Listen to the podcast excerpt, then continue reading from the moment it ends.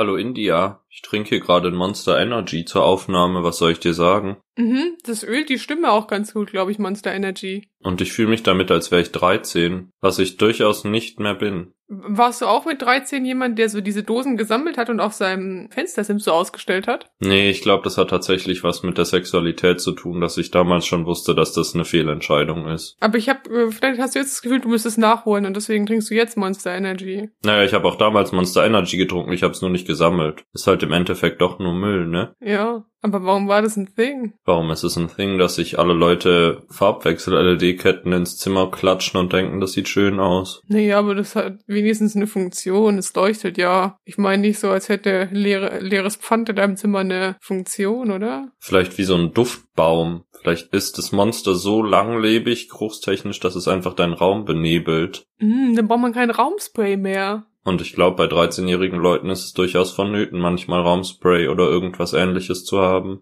Schon wieder in einem wissenschaftlichen Zusammenhang auf die Schliche gekommen, würde ich sagen. Dem Till und der India sein Podcast. Kein Spotify Original Podcast.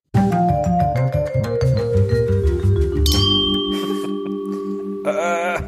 Hallo, meine lieben Freunde. Wir befinden uns gerade hier im Kirchenschiff der Notre Dame und dürfen uns hier nicht aufhalten, weil es ist eine Baustelle und man darf nicht rein. Ja, exakt. Aber wir haben uns trotzdem für euch reingeschlichen und das nennen wir Dedication für unsere Fans. Soll ich jetzt einfach die ganze Folge über so eine anstrengende Hallfunktion über unsere Stimmen legen, damit sich's anhört, als wären wir in einem sehr großen alten Gebäude? Nee, wir haben extra noch so ein Zelt mitgebracht, in dem wir eigentlich gerade aufnehmen. Da ist so eine schalldichte Decke, die hängt da drüber, die so den ganzen Hall mitnimmt und so. Also wir hören uns an wie immer. Es gibt keinen Unterschied, aber wir sind im Kirchenschiff der Notre Dame. Gut zu wissen. Ich habe mich schon gefragt, wo du mich hingeführt hast, nachdem du mir gestern Abend K.O.-Tropfen ins Getränk gemischt hattest. Ja, ich meine, ich kann das ja nicht spoilern. Außerdem weiß nicht, ob dir die ganzen Corona-Tests zurecht gewesen wären, weißt du, die wir gebraucht haben, um nach, nach Paris zu kommen. Was soll ich sagen? Ich habe nach wie vor Tickets fürs Lady Gaga-Konzert in Paris in zwei Monaten. Gestern ist so ein bisschen durchgesickert, dass es wohl recht sicher nicht stattfindet, was ja in meinem Hinterkopf schon davor klar war, aber mein hoffnungsvoller Teil meines Gehirns hat immer noch gedacht, ja, bis Juli können 80.000 Menschen locker wieder in ein Stadion, da muss man sich keine Sorgen machen. Aber ich glaube nicht. Dafür sehen wir nächstes Jahr Lena Meyer-Landrut. Ist auch eine Behauptung, das ist auch so ein bisschen random, ne? Ich weiß nicht, ich war schon letztes Jahr so, als wir Tickets für das Konzert gekauft haben. Okay, ich höre die jetzt zwar nicht mehr so aktiv, aber whatever, let's do it. Und bis dahin ist das aktuelle Album drei Jahre alt. Ich habe dann zweieinhalb Jahre lang dieses Album vermutlich nicht mehr gehört, aber der Wille zählt. Ich war letztens bei Rewe äh, und da lief Skinny Bitch und ich war so krass. Es hat mich so instant zurückteleportiert in äh, Anfang 2020, als wir diesen Plan geschmiedet haben auf ihr Konzert im, ich glaube, wann wäre es gewesen? Irgendwann im Mai 2020 oder so, glaube ich. Und dann ist es erst auf November verlegt worden und dann direkt auf 2022. Was damals wie ein Witz geklungen hat und man dachte so, wow, wie weit in der Zukunft. Und jetzt ist 2021 halb vorbei und es ist gar nichts passiert. Das ist so schlimm. Naja, wir machen als Bonussong einfach mal Skinny Bitch auf unsere Der letzte Scheiß Playlist, damit ihr euch auch fühlen könnt wie India und Till Anfang 2020 und euch einreden könnt, dass alles gut wird. Ja, und ich meine, als wir es gehört haben, war ja noch alles gut, da waren wir in der Fernsehküche zusammen. Was hier ein anonymer Raum bleiben wird. Und wir werden nicht weiter darauf eingehen, was es ist. Das ist ähm, die Abteilung bei Mediamarkt. Für Fernseher und Küchen. Mhm. Seit die so an der Insolvenz kratzen, mussten die so Abstriche machen und haben Abteilungen zusammengelegt. Deswegen sind da die Fachkräfte jetzt für Fernseher und Küchen. Müsste man heute eigentlich sagen FernseherInnen? Was passiert, wenn dein Fernseher sich weiblich identifiziert? Ist es dann eine Fernseherin? Kommt drauf an, du kannst ja mal im Juni fragen, da ist doch eh Pride Month. Und dann kannst du einfach mal fragen, was die gewünschten Pronomen sind von deinem Fernseher. Frage ich da einfach in die Leere rein und dann wird der Pride Month mir antworten? Oder wie funktioniert diese Fragestellung? Ja, ja. Aber es funktioniert nur im Juni. Gut zu wissen, dann klären wir das nächsten Monat nochmal. Auf einer anderen Ebene äh, macht es ja auch Sinn, die Küchensachen und die Fernseher zusammenzulegen mit dem äh, Siegeszug der Smart äh,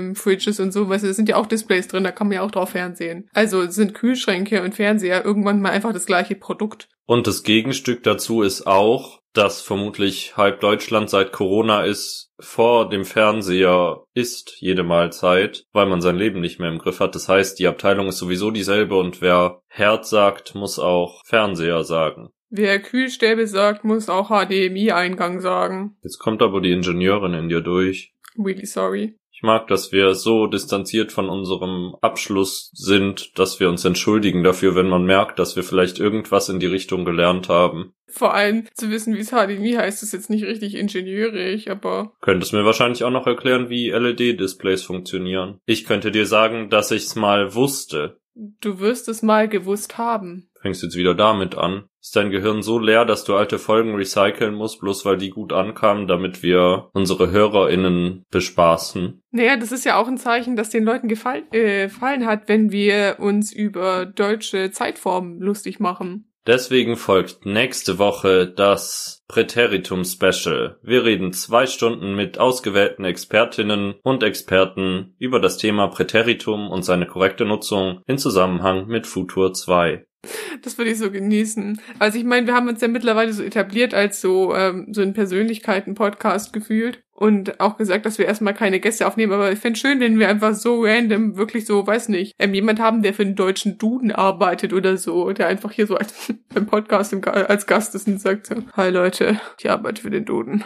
Mein Name ist Erik. Ich mag die Vorstellung von Erik. Soll ich dir eine traurige Geschichte erzählen, die mir widerfahren ist? Ja, bitte. Ich habe diese Woche mit meiner Oma telefoniert, was ich ganz gerne mal mache, und das besteht meistens hauptsächlich daraus, dass meine Oma mit mir telefoniert, weil sie sehr wenig zu Wort kommen lässt und sehr viele Geschichten erzählt, in sehr wenig Zusammenhang. Und an einer Stelle sagte sie, Till, ich mache mir total Sorgen um deine Cousine. Die sieht so abgemagert aus. Ich glaube, die ist so im Stress. Da stimmt irgendwas nicht. Aber deine Eltern haben mir erzählt, du hast ja ordentlich zugenommen, deswegen mache ich mir um dich keine Sorgen. Auch schlimm. Und ich wusste überhaupt nicht, was man auf diese Geschichte sagt, weil ich glaube, sie ist halt so eine Nachkriegsgeneration, wo es tatsächlich so ist, gut, der Junge ist wohlgenährt, um den müssen wir uns keine Sorgen machen. Dann kümmern wir uns um die restlichen 25 Leute im Atomschutzbunker. Ja, ich weiß nicht, ob das so ist, aber gab ja durchaus mal Zeiten, wo dick sein als Ideal galt. Auch im Mittelalter zum Beispiel, da wäre ich jetzt gerade ein Renner. Da wärst du sexiest man alive. Aber du bist auch so sexiest man alive, ganz ehrlich. Ach danke, jetzt überschüttest du mich ja wieder mit Komplimenten. Gestern war ich bei einer Ärztin und sie hat mich einerseits gefragt, ob ich regelmäßig Sport mache und ob ich mich ordentlich ernähre. Und ich habe auf beides Nein gesagt und dann hatten wir beide so Lachmomente, weil ich war immer so, ja, am Anfang von Corona hatte ich noch Motivation, aber irgendwie ist uns das ja allen flöten gegangen und dann waren wir beide so, hahaha, wir essen wie die Schweine, ha. Ich war gestern auch beim Arzt und die Ärztin hat mich gefragt, was ich für einen Akzent hätte. Und ich habe so gesagt, äh, ich weiß nicht, einen aus Stuttgart.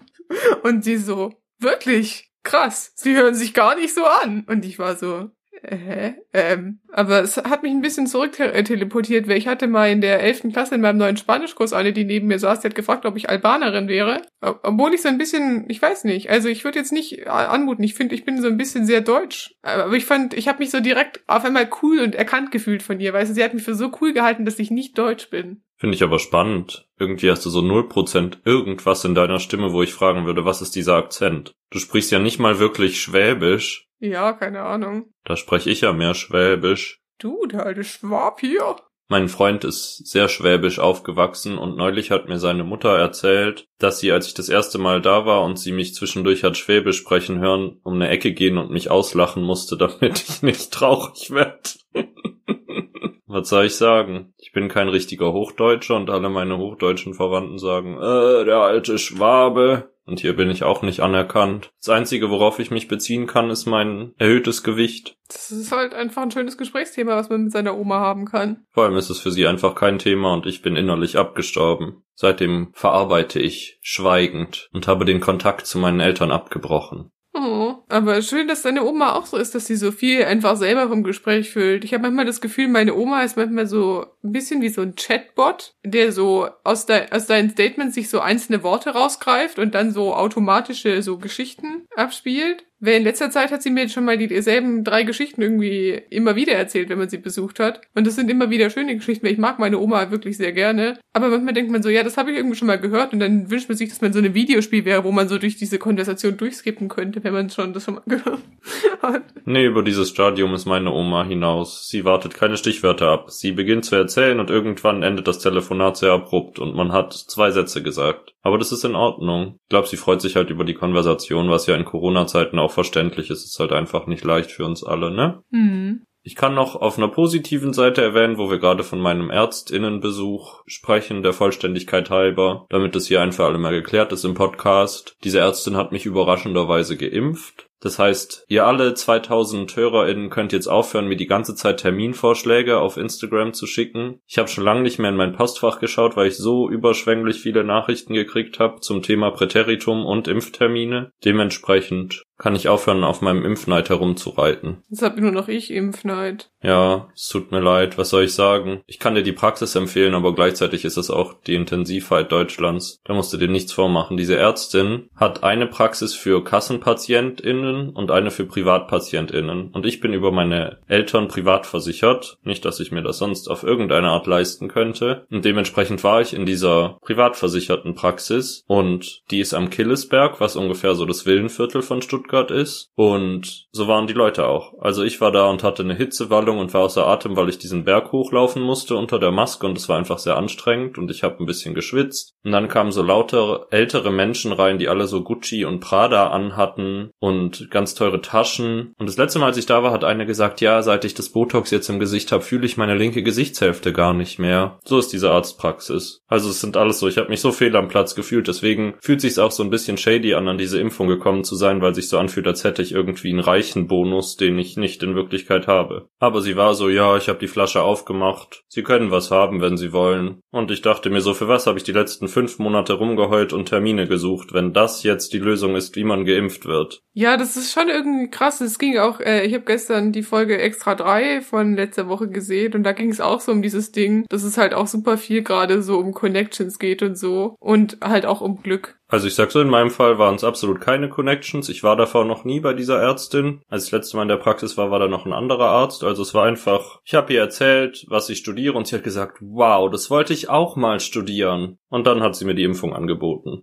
Das ist die Geschichte meiner Impfung. Und ich hatte keine Nebenwirkungen, um das noch abschließend zu erzählen. Das ist wirklich überraschend und schön gelaufen. Wer weiß, vielleicht ab dem vierten Tag kann man Hirnthrombosen kriegen. Glaube ich jetzt eher nicht, sage ich so. Aber die Möglichkeit besteht und wir werden nächste Woche herausfinden, ob der Podcast abgesetzt wurde, weil einer von zwei Hosts, ja, sowas sollte man vermutlich nicht als Witz sagen. Aber es ist mir tatsächlich egal. Die Chance ist ungefähr auf so einem Niveau, dass es, sie hat gesagt, es ist unwahrscheinlicher, diese krassen Nebenwirkungen zu kriegen, als davor an Corona zu sterben. Dementsprechend bin ich so, whatever. Ich habe letztens so einen Artikel über digitales Erbe gelesen, was ich super interessant fand. Also das ist jetzt nicht, was mir letzte Woche passiert ist. Ich sag's jetzt nur, weil du über Sterben Witze gemacht hast. Und seitdem finde ich die Vorstellung super interessant, was mit Social Media Accounts passiert, wenn man stirbt. Weil klar, mittlerweile gibt's schon ein paar Leute, die gestorben sind mit ihren Social Media Accounts. Aber ich meine, wenn unsere Generation irgendwann mal an, Al äh, an Altersschwäche und so stirbt, dann ist er ja, also auf meinem Account ist er dann irgendwie, wenn Instagram bis dahin wirklich konstant ein Thing ist, irgendwie mein ganzes Leben irgendwie im Netz irgendwo dokumentiert. Und die Vorstellung ist irgendwie super spannend. Was passiert dann mit den Daten? Macht dann irgendjemand, äh, schreibe ich dann in meinem Testament so hin, dass dann so, ja, ich hätte gerne, dass, ich weiß nicht, der Sugar Daddy bitte ähm, einen Post auf meinem Account macht mit den schönsten Bildern aus 100 Jahren India Fleuchaus und dass ich eingeschlafen bin oder ich mag sehr, dass zu dem Zeitpunkt du immer noch von einem Sugar Daddy ausgehst, wenn du 100 Jahre alt geworden bist. Wie alt ist dieser Mann dann, wenn es dein Daddy ist? Äh, 150. Der konnte sich's leisten. Das ist die Zukunft. Ja, weißt du, da gibt's ja noch ältere Leute dann. Eben. Ist ja kurz vor 2100, da kann man schon mal 150 sein. Gestern habe ich mir Gedanken gemacht, da habe ich eine Serie geschaut, die in den 50ern spielt. Und dann ist mir das erste Mal klar geworden, in den 50ern waren 60-Jährige, was ja wirklich kein Alter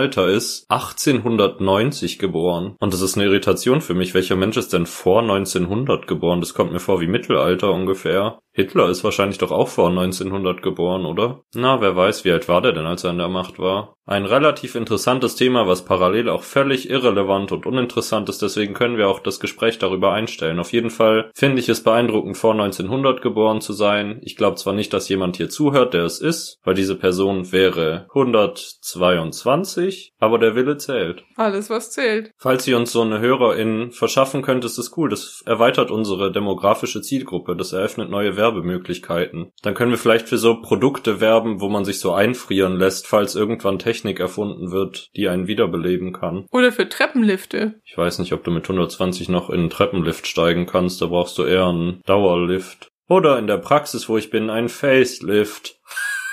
Ich glaube, du brauchst alle möglichen Lifts. Ein Skilift. Ich glaube, das ist mit 120 wirklich das Wichtigste. Oh je, Mine. Wo geht das alles hin? Habe ich letzte Woche erzählt, dass ich des Weiteren angefangen habe, The Real Housewives of Beverly Hills zu schauen? Echt? Ich musste den Abschied meiner ehemaligen Mitbewohnerin verkraften und da haben mir sehr reiche Frauen aus Hollywood einfach sehr gut weitergeholfen. Kann ich nur empfehlen. Ist irgendwie Trash, aber irgendwie auch kein Trash, aber es ist nur noch eine Woche auf Netflix, also ihr müsst euch ranhalten. Da muss man sich ganz schön beeilen. Und ich habe es auch schon wieder eingestellt zu schauen, weil im Endeffekt ist es halt doch eine Depression, weil diese Leute sind so reich, dass es unangenehm ist. Und die Serie, die ich gestern geschaut habe, kann ich auch empfehlen. Ich packe jetzt einfach mal alle Tipps aus und die ist auch tatsächlich gut. Sie heißt Lovecraft Country und spielt irgendwie mit den Werken von H.P. Lovecraft rum, den ich sehr liebe. Und parallel beschäftigt sich aber auch mit Rassismus in den Südstaaten in den 50er Jahren, was die Hölle ist. Daher kamen die 50er Jahre, oder wie? Genau. Und das ist sehr cool, weil es vereint dieses hochaktuelle Rassismusthema mit blutigem Horror-Monster-Zeug, was in meinem Herzen einfach einen großen Platz einnimmt. Mhm. Und es hat alles nochmal eine andere Ebene an Meta, weil H.P. Lovecraft selbst ein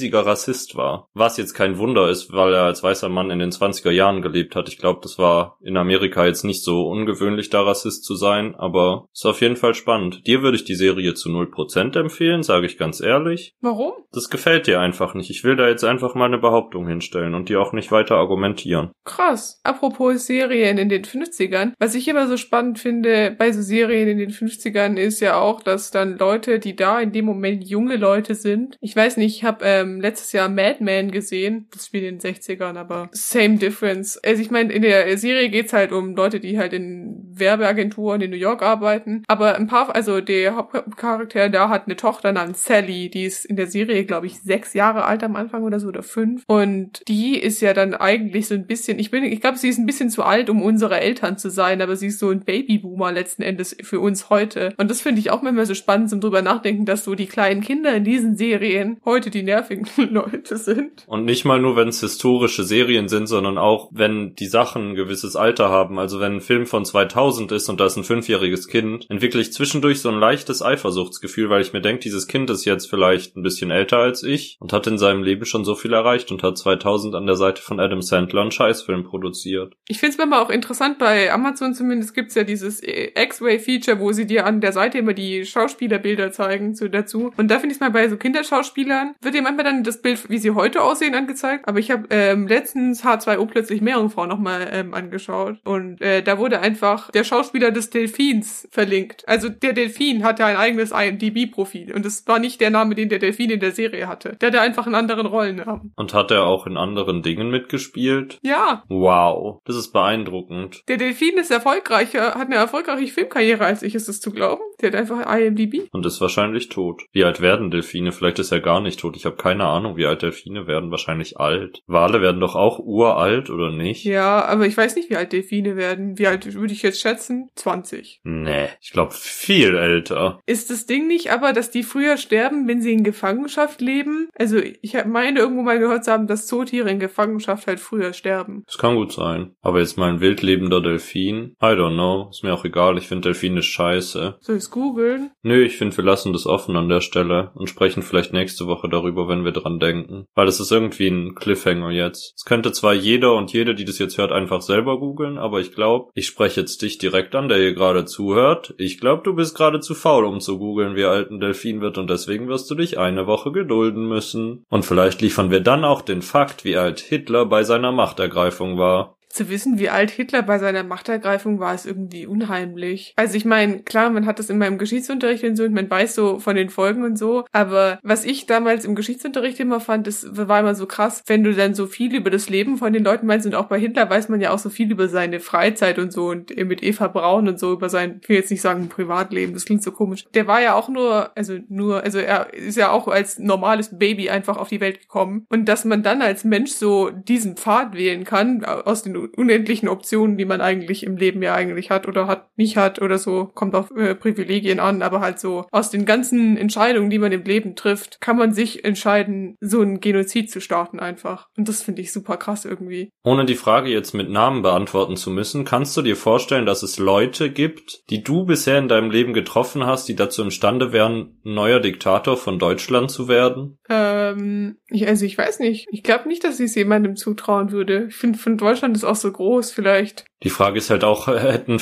Kindheitsfreunde von Hitler gesagt, dass der schlimm ist? Das ist doch nicht einfach so, dass du so scheiße auf die Welt kommst. Ja, gell, also ich meine, du kommst ja nicht auf die Welt und bist so, ich bin böse. Naja, aber der wird ja bis zum Ende nicht gedacht haben, dass er böse ist, sondern dass er es richtig macht. Ja, also, aber objektiv betrachtet eine schlechte Person. Aber ja, du kommst ja nicht auf die Welt und denkst so, haha, ich bin hier, um eins der schlimmsten Verbrechen an die Menschheit zu begehen. Ja, vermutlich nicht. Außer du bist Dewey von Family Guy. Obwohl das auch in mittlerweile eigentlich ein bisschen abgenommen hat, oder? Ich meine, aktuell ist er eher ein schwules Baby. Ja, und im Endeffekt ist es halt auch eine Zeichentrickserie. Was ich auch noch empfehlen kann, huiuiui, wir haben noch nicht mal die Filmkategorie gestartet und ich hau hier raus noch und nöcher. Ich habe auf Disney Plus kurz angefangen, also wirklich nicht lang, deswegen keine Dauerempfehlung, aber Bob's Burger. Magst du Bob's Burgers? Krass. Ich finde das so nervig. Ja, ich meine, ich habe anderthalb Folgen geschaut. Also es ist jetzt nicht so, als könnte ich dann eine fundierte Meinung. Nee, also ich auch nicht. Ich habe vielleicht, weiß nicht, insgesamt in voller Länge irgendwie so fünf Folgen gesehen von Bob's Burgers. Aber dadurch, dass es so im Internet so eigentlich eine gehypte Serie ist und dann hat sie meistens irgendwie so einen Appeal oder man findet sie zumindest so ein bisschen okay. Aber ich konnte bis jetzt, also so in den Folgen, die ich gesehen hatte, überhaupt nicht mit irgendjemandem da richtig so connecten. Man hat nicht verstanden, warum sie so diesen Appeal hat. So geht's mir mit Rick und Morty sage ich ganz ehrlich. Da habe ich bisher keinen Appeal gefunden, das irgendwie weiterzuschauen. Da habe ich so zwei Minuten von geschaut. Aber du liebst ja auch Bojack Horseman und da komme ich auch nicht rein. Ich glaube, das ist alles Geschmackssache und ich glaube, wenn man fünf Folgen von irgendwas schaut, mag man es vielleicht auch oder eben ganz und gar nicht. Will ich übrigens noch nachtragen, auch Lovecraft Country empfehle ich bisher nur bis Folge 5, weil ich habe es nicht fertig geschaut und vielleicht wird es danach eine Serie, die Nationalsozialismus verherrlicht. Ich glaube es jetzt eher nicht, weil es hauptsächlich schwarze Charaktere sind, aber ich will nur sagen, falls ihr das schaut und in Folge 6 kommt plötzlich Hitler und wird der Held der Serie, dann ziehe ich das zurück, aber das ist dann auch nicht meine Empfehlung. Gut, ich würde sagen, wir gehen einfach kommentarlos zu was soll das denn bedeuten? Das ist hier an einem Punkt angelangt, wo man vielleicht einfach nicht mehr weitersprechen sollte sollte. Mhm.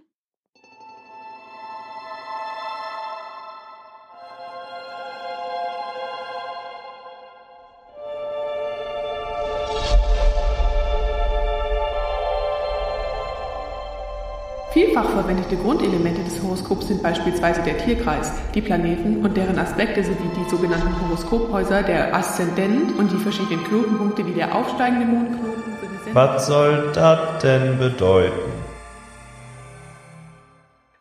Meine lieben Freunde von Was soll das denn bedeuten? Wir befinden uns hier im Kirchenschiff und ich dachte, deswegen beschäftigen wir heute mit einem, uns mit einem wichtigen Thema. Und zwar wollen wir heute herausfinden, in welchem Kreis der Hölle gehört Till. Vermutlich nach dem, was ich die letzten 20 Minuten erzählt habe, in sehr viele Kreise der Hölle. Äh, der Test hier heißt Dantes Inferno-Test. Unreinheit, Sünde und Verdammnis. Finde ich sehr schön nach dem Schlampentest letzte Woche. Ist ein qualitativer Aufstieg, könnte man sagen. Gabst du? Ja, ich meine, Dante ist doch irgendwie Kunst oder Kultur zumindest. Willst du noch mal sagen, was es für welche alle gibt? Weil es sind doch neun, oder nicht? Ja, ich glaube, es sind neun Kreise der Hölle plus Fegefeuer und Limbo. Ist es da, wo man unter einer Stange durchtanzen muss? Ja, genau das passiert im Limbo. Stell dir vor, es gäbe so neuneinhalb wirklich schlimme Zonen in der Hölle, wo alle verbrennen und Schmerzen erleiden. Und dann gibt's so eine Zone, wo Leute hinkommen und für den Rest ihres Lebens Limbo spielen bis in alle Unendlichkeit. Was für mich auch die Hölle wäre mit meinem Rücken. Aber es gibt bestimmt Leute, die das total mögen würden. Ich würde sagen, wir fangen an. Das sind sehr viele Fragen. Und wir können, glaube ich, auch einfach irgendwann mal welche rauslassen. Okay, dann mal schnell los. Hast du in letzter Zeit an religiösen Gottesdiensten teilgenommen? Nein. Hast du dich schon immer provokativ gekleidet, um die Aufmerksamkeit des anderen Geschlechts auf dich zu ziehen? Ist eine fragwürdige Frage für mich, weil wenn, dann würde ich ja die Aufmerksamkeit meines Geschlechts auf mich ziehen wollen. Aber die Antwort ist in beiden Fällen nein. Was in der, Le in der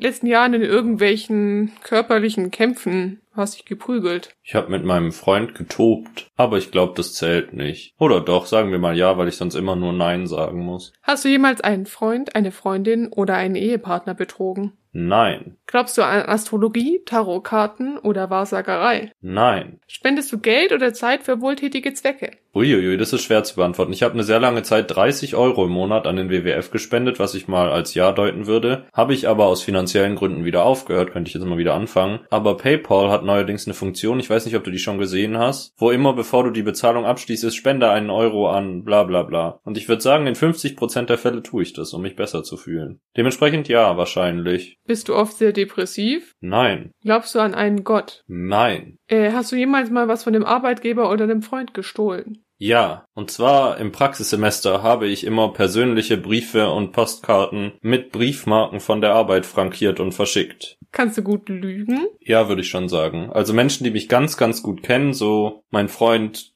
kann ich nicht belügen, aber ich weiß nicht, du warst auch schon öfters in solchen Situationen dabei. Ganz oft, wenn ich neue Leute kennenlerne und irgendwelche Musik läuft, sage ich, hey, wie witzig. Das habe ich 2014 auf dem Saxophon gespielt und es funktioniert einfach immer. Also jetzt nicht unbedingt Saxophon, aber Menschen glauben mir sehr viel, wenn es darum geht, was ich für Instrumente in der Vergangenheit gespielt habe. Betrachtest du Essen als eine der schönsten Freuden im Leben? Diese Frage sollte wohl eher meine Oma oder meine Eltern beantworten, die die Infos an meine Oma weitergaben. Ja, wahrscheinlich ist Essen eine schöne Freude. Verursachst du absichtlich Schmerz oder Leid bei anderen Leuten? Nö. Verursachst du absichtlich Schmerz und Leid bei anderen Tieren? Ist jetzt die Frage, wenn man Milch trinkt oder so, ist es absichtlich Leid zufügen? Nee, oder? Es ist vielleicht im Bewusstsein zu leben, dass es wahrscheinlich oft blöd ist, aber nee, ich würde sagen, ich, quäl, ich quäl ja keine Tiere oder so. Hortest du Geld oder anderen Besitz? Ich würde ganz klar sagen ja, aber eher Besitz und das Geld horte ich gegenteilig. Ich besitze so viele Spiele, Blu-rays, Kuscheltiere und Schallplatten, dass es eine Unverschämtheit ist.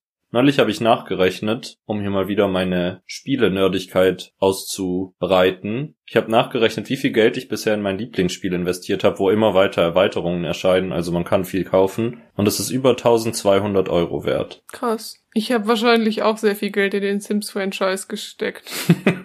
Das liebe ich. Eine der Grundsäulen von Electronic Arts ist India Fleuchhaus. FIFA und India Fleuchhaus. Sims läuft eigentlich gar nicht mehr gut, aber du finanzierst die durch jedes Jahr. Ja, eigentlich mittlerweile nicht mehr. Jetzt deswegen läuft's nicht mehr so gut bei denen, weißt du, weil ich habe aufgehört, eine Säule zu sein. Mhm. Sind sie ihren Freunden oder ihrer Familie in guten wie in schlechten Zeiten treu? Ja, würde ich schon sagen. Manchmal bin ich faul und es strengt mich an, Sachen zu machen, aber ich hintergehe die Leute ja nicht oder sowas.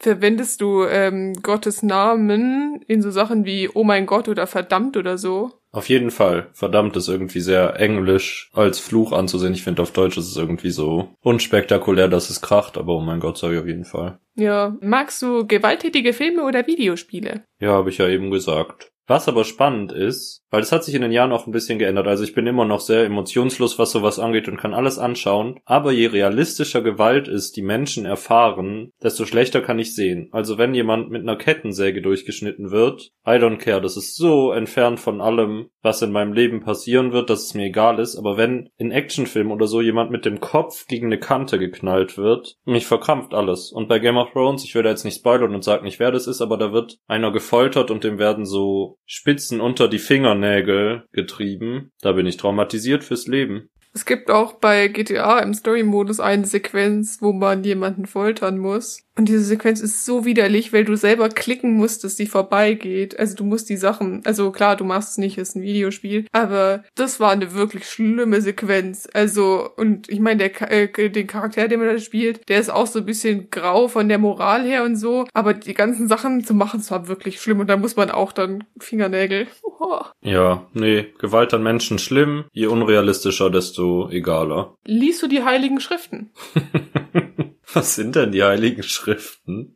Das ist so allgemein gefasst. Na, ich würde jetzt mal meinen, die Bibel, aber ich glaube, sie lassen es äh, offen, falls du auch irgendwie andere heilige Schriften liest, wie Harry Potter. Ich habe letztens mal einen super interessanten Artikel gelesen über Antisemitismus in Fantasy. Das heißt jetzt ein bisschen off-topic, aber da war Harry Potter eins der Beispiele für. Ja, ich sag das wirklich. Ich sag das seit meiner Jugend, wie offensichtlich diese Geschichte am Nationalsozialismus angelehnt ist. Dass diese Schwarzmagier zwischen Reinblütern und Schlammblütern unterscheiden und die Schlammblüter ausrotten wollen, das ist ja einfach eins zu eins. Mhm. Und ich sag so, wenn man ein paar Buchstaben von Voldemort umstellt und weglässt, kommt auch Adolf Hitler raus. Ihr habt's hier zuerst gehört, Leute. Und jetzt schnell weiter zur nächsten Frage, bevor wir wieder zehn Minuten über Hitler sprechen. Also hier steht, äh, Max ist groß zu leben, also die meinen living large, also verschwenderisch auf großem Fuße. Äh, du es auf großem Fuße zu leben, ist es auf Deutsch. Ich gebe schon gern Geld für Sachen aus, die ich haben will, aber in meinem Hinterkopf tut's mir trotzdem weh. Also ich bin überhaupt nicht so, dass ich gerne Geld ausgebe und es mir egal ist. Mhm. Vielleicht aber auch, weil wir in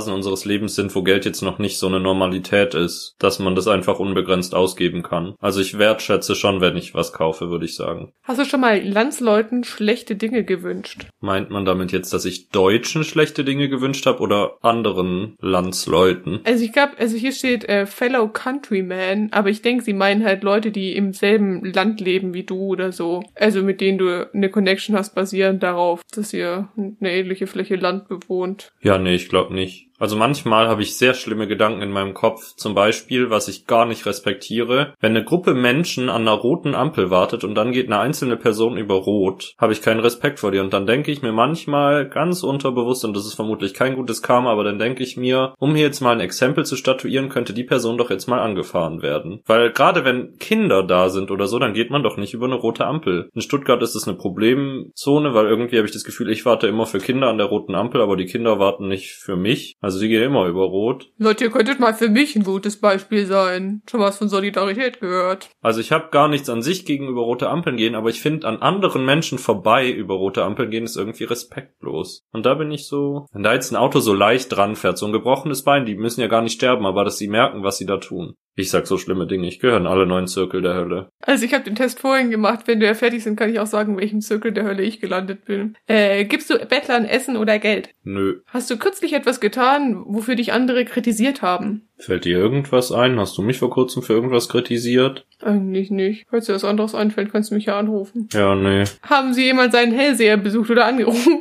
Nein. Bereust du deine Sünden? Ach, was ist das für ein großes Wort? Ich finde, manche Sachen im Leben bereut man schon und das sind so dumme Situationen, die einem dann einfallen, wenn man versucht einzuschlafen. So zehn Jahre später. Und andere Personen, die daran beteiligt waren, erinnern sich vermutlich nicht daran, aber manches. Mhm. Aber ich bereue nicht meine Sünden, nö. Kaufst du gerne ein, auch wenn du nichts Neues brauchst? Ja, wobei ich auch da eine Mentalität entwickle, dass ich versuche, Secondhand zu kaufen oder so. Das klingt mir noch nicht so gut, aber ich kaufe nicht unendlich viel ein. Zumindest nicht Kleidung. Aber du hast Freude daran. Freude daran, mir Sachen zu kaufen, habe ich ja. Würdest du sagen, ein tugendhaftes Leben ist eins deiner Hauptziele? Nö. Glaubst du an ein Leben nach dem Tod? Nein. Hast du viele Menschen? Och, da müsste man jetzt mal mit meiner Mitbewohnerin sprechen. Die kritisiert mich so oft, wie ich hassen benutze. Das ist ja schon einfach ein großes Wort und um jemanden zu hassen. Ich weiß nicht, sowas wie AfD-Politikerinnen oder so, da, die finde ich schon kacke so. Also so Menschen, die so dumme Haltungen vertreten offensichtlich. Oder Donald Trump. Weiß nicht. Aber hassen, finde die halt blöd. Ich finde vor allem Hassen, ich weiß nicht, also ich, ich verstehe Hassen so zu verwenden, aber eigentlich finde ich so im, äh, für die Frage jetzt, glaube ich, müssten das Leute sein, die man wirklich kennt. Also klar, Donald Trump, aber halt, den kennt man zwar, aber man ist ihm noch nie persönlich begegnet. Vielleicht ist er ja nett. Und diese Aussage lassen wir hier so stehen und beenden die Folge.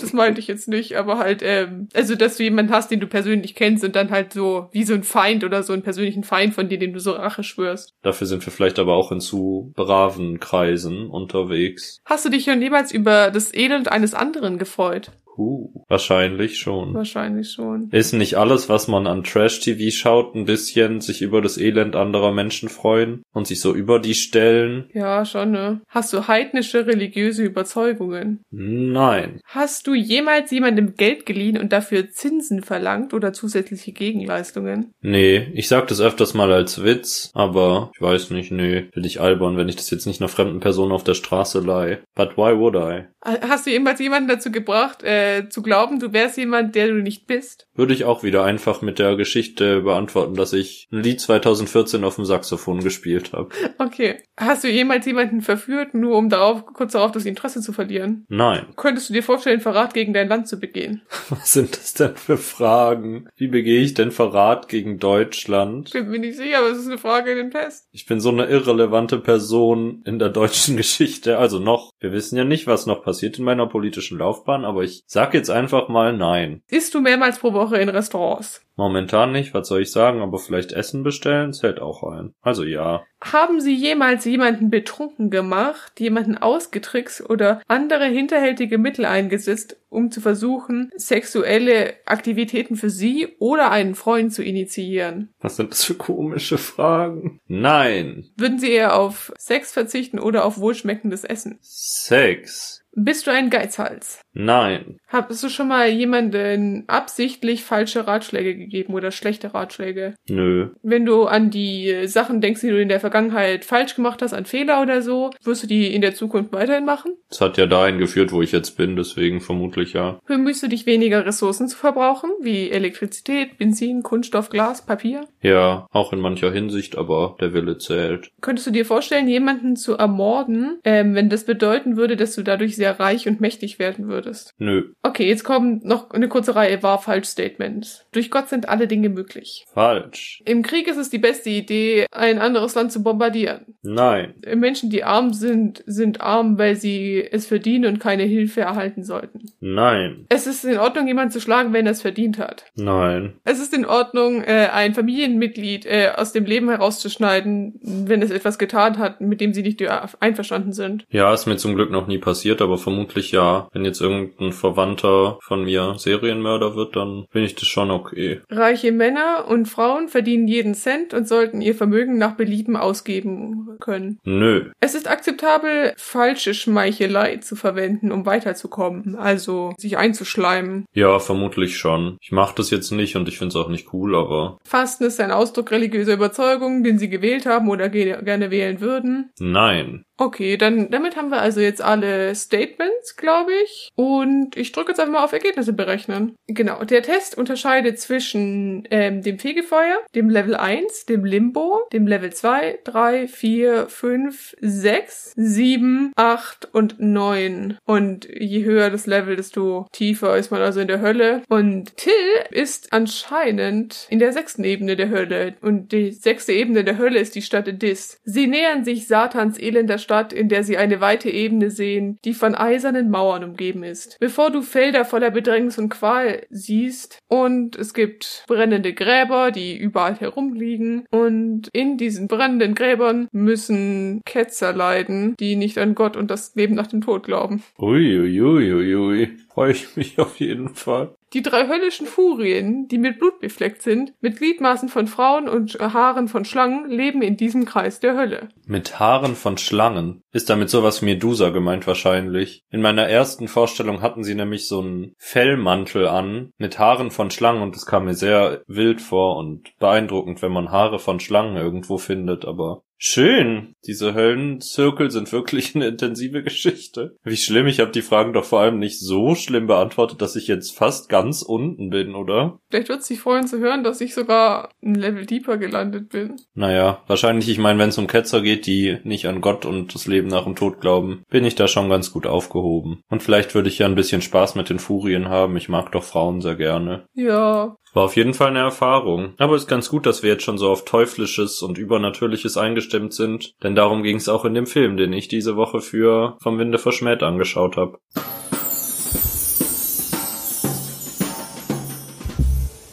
Till und India schauen schlechte Filme und die sind einfach vom Winde verschmäht. Hallo, hallo, hier meldet sich Till aus der sechsten Stufe der Hölle. Ich habe einen Film mitgebracht und zwar Ouija, Spiel nicht mit dem Teufel aus dem Jahr 2015. Wie schon letztes Mal, als ich den Film geschaut habe, war der Film jetzt nicht so scheiße. Also den kann man sich schon angucken. Ich habe den jetzt heute Vormittag angeschaut. Ich finde Horrorfilme zu schauen vormittags hat immer ein merkwürdiges Gefühl an sich. Da geht irgendwie schon die Hälfte der Stimmung flöten und auch an sich hatte der Film einfach nicht so viel Stimmung. Es geht um zwei Freundinnen, die als Kind mit einem Ouija-Brett spielen und dann kommt ein Zeitsprung und sie sind beide irgendwie gerade kurz davor, Highschool-Abschluss zu machen. Und die eine der beiden Freundinnen verhält sich ganz komisch und man weiß nicht so recht, was mit ihr ist. Und dann sieht man, wie sie das Ouija-Brett anschaut, von dem man dachte, es sei weg, und dann erhängt sie sich an einer Lichterkette. Und es wird nicht aufgeklärt, warum, und alle Freundinnen von ihr sind sehr irritiert, weil sie gar nicht so war und sich nichts hat anmerken lassen. Sie finden aber eben dieses Ouija-Brett, während sie das Haus das Zimmer von ihr anschauen und beschließen dann eine Sitzung mit diesem Ouija-Brett zu machen. Für alle, die nicht wissen, was es ist, ist so ein Brett mit Buchstaben, mit dem man angeblich verstorbene Menschen anrufen kann.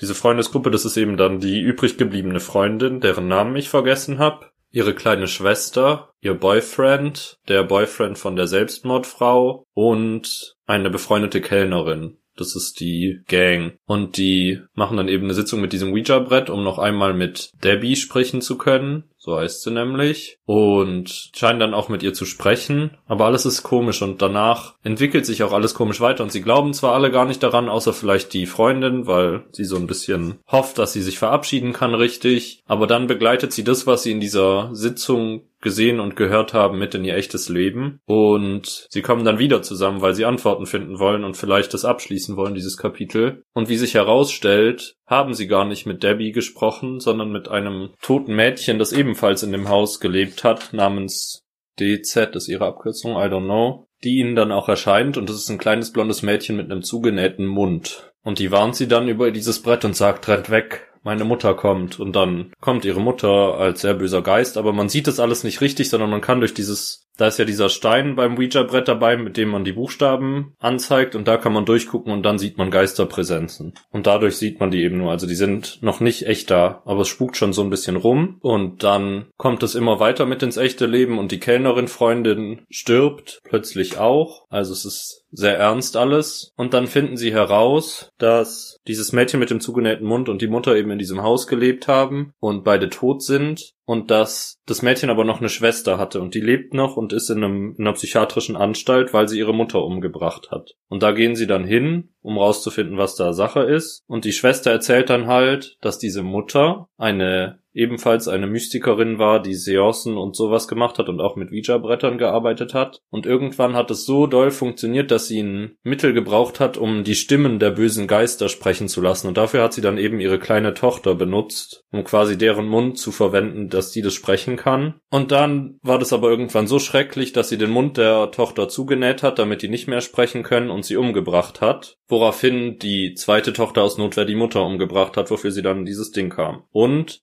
es ist sehr gefährlich alles. Die Mutter will jetzt nach und nach alle umbringen. Und man muss die Leiche der Tochter in diesem Haus finden und ihren zugenähten Mund aufschneiden, damit sie die Mutter erledigen kann. Mit ihren teuflischen Stimmen. Und das machen sie dann und dann wird die Mutter besiegt und man denkt so, uh, aber dann kommt ein Plot-Twist weil dann hören die unheimlichen Vorfälle nicht auf und es stellt sich heraus, dass die Tochter mit dem zugenähten Mund die eigentliche Böse ist und ihre Schwester in der Psychiatrie, die alle verarscht hat, damit ihre Tochter, ihre Schwester befreit wird und endlich Rache an der Menschheit ausüben kann. Und um das aufzuhalten, muss man sowohl den Körper als auch das Ouija-Brett verbrennen. Und auf dem Weg dorthin sterben alle Menschen, bis auf die Hauptdarstellerin und ihre Schwester. Alle anderen sind am Ende des Films tot und zugenähte Münder und haben nicht überlebt. Und dann kommt am Ende noch so eine mysteriöse Szene, wo man das Gefühl hatte, die bösen Kräfte sind doch nicht ganz weg und sind in die Hauptdarstellerin reingefahren. Aber das lässt der Film offen und dann endet er. Entschuldigung, das war eine sehr durcheinander Erzählung, aber wie vielleicht auch schon hörbar ist, ist dieser Film auch einfach sehr durcheinander. Er schafft sehr wenig, eine sehr strukturierte Handlung zu machen, weil er viel erzählen will, aber nicht so richtig erzählt. Und dadurch geht auch die Empathie mit den Charakteren verloren. Also da ist irgendwie niemand, den man so richtig mag und das ist alles so oberflächlich und das sind alles so Stereotype und man fühlt irgendwie nicht mit. Ich weiß nicht, kennst du das? Manchmal sind so ein bisschen billigere Filme so glatt. Die Frauen haben die ganze Zeit perfekte Locken mhm. und das Grading ist sehr gesättigt und langweilig. Mhm. Und so fühlt sich dieser ganze Film an. Also ich, das ist solide Arbeit, würde ich als Filmspezialist mal sagen. Aber es ist halt nichts Besonderes und dadurch ist, glaube ich, dieser Film auf dieser Liste gelandet, weil er gute Ansätze hat, aber nichts davon wirklich gut umsetzt. Aber er war wohl sehr erfolgreich, weil es gibt einen zweiten Teil. Mal schauen, ob der uns auch noch auf der Liste begegnet. Ich find's immer spannend, was haben denn eigentlich Horrorfilme, du als Horrorfilmspezialist, immer mit Müttern? Das ist, darüber habe ich meine Bachelorarbeit geschrieben, um mir mal ein bisschen mit Fachwissen auszupacken. Der Horrorfilm arbeitet natürlich sehr daran, dass der Zuschauer verängstigt werden soll. Und dafür arbeitet man sehr viel mit der Verbösung von sehr wichtigen Grundsätzen im Leben. Und wenn Kinder oder Mütter böse werden, dann erschüttert es die Grundfesten Also es ist einfach sehr unangenehm zu sehen, wenn eine Mutter, die liebend sein sollte und der Ursprung des Lebens ist, wenn die böse wird und Leute tötet. Mhm. Und noch schlimmer ist es eben mit Kindern, weil die unschuldig sind. Und tatsächlich war der Anfang des Horrorfilms auch sehr auf Männer ausgerichtet, weil die aus ihrem patriarchalen Weltbild gerissen wurden, wenn die Frau plötzlich die Macht an sich gerissen hat und böse war und sich gegen das Patriarchat durchgesetzt hat. Und deswegen war es damals sehr wichtig, dass die böse, besessene Frau auch am Ende getötet wird, damit wieder alles zu seinem Ursprung zurückkehrt und das Patriarchat gerettet ist und die Männer eben doch die Starken sind. Und es hat sich ein bisschen geändert. Also hier in diesem Film ist am Ende eine Frau lebendig und böse Kräfte sind in ihr drin und es ist unklar, was damit passiert. Insofern hat sich das Genre weiterentwickelt. Ach ja, ein bisschen einen wissenschaftlichen Spaß hat sich die Bachelorarbeit ja doch gelohnt, ne? Für dieses Segment auf jeden Fall. Stimmt, ich habe vor allem während des Schauens gar nicht darüber nachgedacht, dass das voll die Thematik von meiner Bachelorarbeit ist, weil ich so uninteressiert an diesem Film war, weil es so Kennst du das manchmal, wenn du Filme schaust? Also es geht mir halt speziell bei dieser Liste so und du merkst von Anfang an, das ist nicht das Wahre, dass du dann versucht bist, es auf erhöhter Geschwindigkeit zu schauen. Guckst du Sachen auf erhöhter Geschwindigkeit? Nö, überhaupt nicht, aber da habe ich mal wieder gedacht, so 1,25, da merkt man es vielleicht noch nicht so und ich bin dann 10 Minuten früher fertig und muss es nicht noch länger anschauen. Wenn ich sehe, die Szene dauert mir zu lang und ich bin mir schon ziemlich sicher, ich weiß, worum es jetzt geht, dann skippe ich die Szene und schaue, was in der nächsten Szene einfach passiert. Hast du ja letzte Woche schon bei Fifty Shades of Grey erzählt. Ich dachte, die letzte Folge war Sex in the City. Da hast du recht. Oh je, das war vor sehr vielen Folgen dann. Whatever, auf jeden Fall hast du da erzählt, dass du Szenen skippst. Finde ich eine Verwerflichung. Das finde ich irgendwie. Ja, also ich mach's ja auch nicht, also bei, bei Fifty Shades of Grey zum Beispiel, da war ja ziemlich klar, dass da nichts passiert. Ähm, und ich habe meistens auch Untertitel an. Das heißt, an den Untertiteln sehe ich dann, ob ich jetzt wichtigen Dialog verpasse. Aber wenn es in den äh, Untertiteln nur steht, stimmungsvolle Popmusik, dann reichen mir die fünf Frames, die ich sehe aus der Szene. Ja, okay. you Das war's mal wieder. Ach ja, besser wird's halt auch nicht, gell? Also der ist schon grundsolide, wenn ihr einen okayen Horrorfilm sehen wollt, mal so nebenbei ist der in Ordnung. Und ich finde Ouija-Bretter eigentlich sehr cool. Und ich habe einen interessanten Artikel gelesen, weil dieser Film wohl so erfolgreich war, dass er eine ganze Welle an Filmen über Ouija-Bretter hervorgerufen hat, die auch teilweise so tun, als wären sie Fortsetzungen davon. Also es gibt ein, also es gibt eine offizielle Fortsetzung, Ouija 2, aber dann gibt's Filme, die nennen sich einfach Ouija 3. Und das hat nichts mit der Reihe zu tun, aber sie tun halt so, als würden sie dazugehören. Und manche Filme, wo nicht mal ein Ouija-Brett vorkommt, nennen sich trotzdem Ouija, um potenzielle ZuschauerInnen anzuziehen. Fand ich sehr interessant. Das ist ein bisschen wie Fanfictions, ist das überhaupt legal? Also du kannst doch nicht einfach so tun, als wäre dein Film eine Fortsetzung, oder? Naja, es steht ja dann wahrscheinlich nirgends ist eine offizielle Fortsetzung, aber einen Film Ouija 3 zu nennen darfst du wahrscheinlich schon. Ist ja nicht gecopyrighted. Na gut, okay, dann sage ich dir noch schnell, was du für nächste Woche schauen darfst, liebe India. Es ist schon wieder ein zweiter Teil von einer Filmreihe, aber es ist kein Horror zur Abwechslung, sondern einer deiner Lieblingsfilme, nämlich Alvin und die Chipmunks 2. Ich hasse Elvin und die Chipmunks. Es war so eine 50-50-Chance. Entweder du findest das cool oder du hast es. Gut, dann sind wir uns da ja einig. Vielleicht ist Hassen auch ein starkes Wort, aber an das, was ich von mich von Elvin und die Chipmunks erinnere, erinnerst du dich auch noch an diese Phase, als auf YouTube einfach sämtliche Popsongs auch in der Elvin und die Chipmunks Version waren? Das ist die Hölle. Ja, aber ich freue mich auf Elvin und die Chipmunks 2. Könnte schlimmer sein, du könntest auch Ouija gucken. Hätte dir wahrscheinlich weniger gefallen. Ja, vielleicht hätte mir das aber gefallen, weiß nicht. Mal ein paar Mütter dämonifizieren. Na gut, dann schnell zum letzten Scheiß. Tschüss.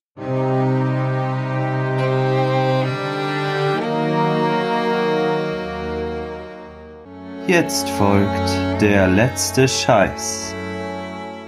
Okay, wir sind fast fertig hier im Kirchenschiff. Ähm, da draußen wartet auch schon das Sicherheitspersonal, um uns nach draußen zu begleiten. Ich habe mir heute überlegt, letzte Woche war Eurovision. You know I watched that. Ähm, das gehört zu meiner Persönlichkeit, glaube ich, weiß ich nicht genau. Und ich glaube, aus dem Grund bin ich einfach verpflichtet, was von Eurovision zu nehmen. Und ich würde gerne den Beitrag von Island nehmen. Der heißt 10 Years. Und die Performance an sich war gut. Es schaut auch das YouTube-Video, aber der Song an sich ist auch einfach gut. Haben sie gut abgeschnitten am Ende? Ja, ich glaube, sie waren, waren auf jeden Fall in den Top 10 am Ende, glaube ich. Ich habe die keine konkrete Einteilung nicht mehr im Kopf. Das, Schön, das Spannende war einfach nur zu sehen, wie Schweiz äh, bei, der Jury war sie am Ende auf Platz 1 und dann kamen die Zuschauer bei uns in Italien, ist ja dann auf den ersten Platz gestellt. Und es war so krass. Ich war, war wirklich so äh, in der Videokonferenz mit, mit meinen Freundinnen und wir waren so.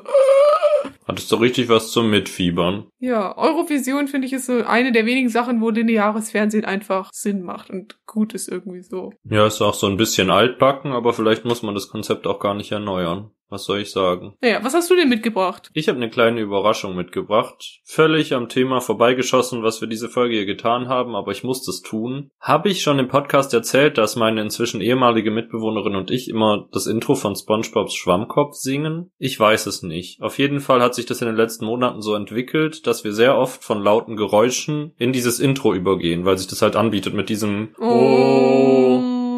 Ja, dann ging ich auf Apple Music, um mal das Intro laufen zu lassen, weil wir es seit Monaten singen, aber noch nie richtig gehört haben, und gab SpongeBob ein. Und der oberste Liedvorschlag von SpongeBob war 90 60 111. Und ich weiß nicht, wie bewandert ihr seid, aber 90 60 111 ist eine der aktuellsten Singles von Shirin David. Und da haben in meinem Kopf alle Alarmglocken geläutet. Da dachte ich mir, da ist irgendein Fehler unterlaufen, da ist jetzt eine falsche Beschriftung. Aber nein, wie sich herausstellt, ist es ein Shirin David Cover von SpongeBob. SpongeBob. What? Und wenn es ein Lied gibt, das es verdient hat, auf dem letzten Scheiß zu landen, dann dieses Cover. Weil das ist das Wildeste, was die Menschheit seit langer Zeit hervorgebracht hat. Hört's an. Hört's auch an, wenn ihr Shirin David nicht mögt. Hört das in jedem Fall an. Das ist die Wildheit des Lebens. Wenn wir eine Radiosendung werden, würde ich es jetzt laufen lassen. Stell dir einfach vor, ich bin so Play. Ja, aber die Folge ist jetzt hier aus. Ihr switcht direkt zur Playlist und hört euch einfach schnell das Lied an. Und von mir ist auch Island. Und von mir ist auch Skinny Bitch von Lena. Aber wichtig ist, dass ihr einmal im Leben die Erfahrung gemacht habt, wie SpongeBob Shirin David covert. Ich wünsche euch eine wunderschöne Woche. Die Welt ist gut. Mal schauen, ob ich nächstes Mal noch da bin und eine Hirnthrombose hatte. Und wie alt Delfine werden können. Ja, ihr seht ja dann, ob ich einen komischen Post auf unserem Podcast-Profil mache und den Podcast nur noch der India ihr Podcast nenne. Das wäre ganz schön gemein. Naja, tschüss.